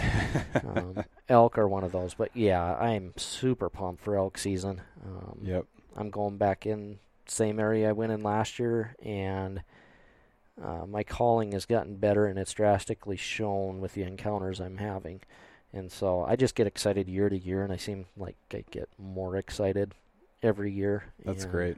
And yeah, I can't wait. I I'm already kind of planning, trying to figure out what dates I want to go. I I try to kind of plan around the moon phase a little bit as far as the full moon. Mm-hmm. Um, it can be a little tougher then, but if that's the week I have, I'm going. Um, it really makes no difference. Um, I try to plan the rut. Yeah but they're animals. I can't plan the rut. You can't. You, you just hope that week I get in there, it's going to be a good one. Yeah. Some years are better than others. Yeah. Uh, if it was easy, it wouldn't be hunting. That's and right. That's uh, that's the best part about it. So, so my last question for you: Have you seen the movie Jeremiah Johnson? You know, I have seen parts of that. I have yet to sit down and watch the thing beginning to end. Okay. so I may be doing that. I think you need to. It's a great movie. Uh, if you haven't seen it, I'll just kind of preface my question by explaining that there's a scene there where Jeremiah, the main character, is starving to death. It's the middle of winter. He hasn't shot or trapped anything in, you know, a, long time, and he stumbles across this guy frozen in the snow, and there's a note pinned to his chest that says, uh, you know, whoever finds me, take my rifle. It killed the bear that that killed me. I think they say bar but you know, same thing. Yep. Uh, if you were that guy, you've just been mauled by a bear, and you have time to write one message to leave behind, what would you want that message to be? Boy, one message. That's it. Yep. Uh, I would say, leave it better than you found it. Um, you know, hunting is technically not a right, it's a privilege. And um, it could realistically disappear at any time. Um, and I think it's up to us that are coming um, in the future that we need to f- to leave it better than it was given to us. I think we've done an okay job when you look back um, at the big mule deer days and things like that. And you look way back when they were killing everything off. Yeah. Um, you look at wolves; they've come back. Um, grizzly bears are way on the rise. Um, so I that would be my thing: is leave it, you know, better than we found it. And I think if we can stay con- conservation minded and not ruin that there's going to be a lot for the future. The one thing that they don't make any more of is land. And right now, um, it's going to be coming again this year, I believe, from Senator Lee, that they're going to be trying to sell federal lands back to the states. Yep. Um, I I know you've seen that, um, and it's coming. And so, from this point forward, this is going to be a fight for public land hunters for the foreseeable future, um, and it's a fight we can't sit on. And so, if we start fighting back and getting more access, um, the Elk Foundation, that's one of their main things, is access. Yep. Uh, you know, I follow Randy Newberg a lot, and he has always said the one thing that has hurt hunters is access. There's Yep. nowhere to hunt, and if we lose that, uh, you know, ultimately hunting may go away. Um, it's something I worry about. Some people say no, that's never going to go away. Well, who's saying it's not gonna? Yeah. You know, the ones that are say it's not gonna is gonna be us that are gonna p- put our foot down and get tired of it. Right. And you've got to fight for it. So, if we can leave it better than it is right now, which in my mind I think we can, um, that would be the one statement I could leave behind. Because there there will be a time that you and I are gone, and it's going to be up to whoever's behind us. And we're seeing changes with the people that are hunting. Um, there's people that are doing this for the reason that I, I'm really glad they do is the organic meat. I mean, there's people that have never hunted before um, that are getting out and doing it. Steve Rinella takes people out that have never hunted before, and they they come back just different people. I think. Yeah. Um, and so that's an example of leave it better, you know. Um, yeah, Cool. I love it. Thanks, Kent. Appreciate you coming on. you bet.